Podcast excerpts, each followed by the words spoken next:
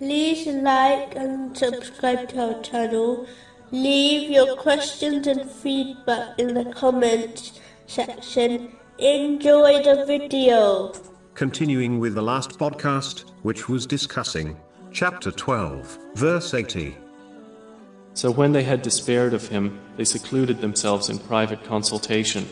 Specifically, it was discussing the following verse, where Allah, the Exalted, explains how people should conduct themselves when conversing with others, so that they derive benefit for themselves and others. Chapter 4, verse 114.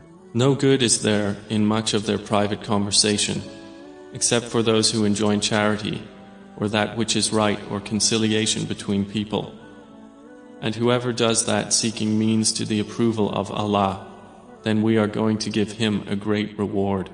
The third aspect, mentioned in this verse, involves conversing with others with a constructive mind, which brings people together in a positive way, rather than a destructive mind, which causes divisions within society. If a person cannot bring people together, in a loving way, then the minimum they can do is not cause divisions amongst them. Even this is recorded as a good deed when done for the pleasure of Allah, the Exalted. This has been indicated in a narration found in Sahih Bukhari, number 2518. In fact, a narration found in Sunan Abu Dawood, number 4919, advises that reconciling between two opposing Muslims for the pleasure of Allah, the Exalted, is superior to voluntary prayer and fasting. Every good thing found within society was the outcome of this pious attitude, such as schools, hospitals, and mosques. But it is important to note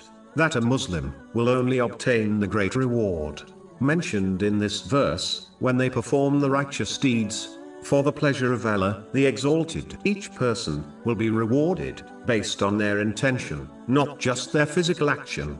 This is confirmed in a narration found in Sahih Bukhari, number 1. The insincere Muslim will find that on Judgment Day, they will be told to gain their reward from those who they acted for, which will not be possible. This is confirmed in a narration found in Jami At Tirmizi, number 3154,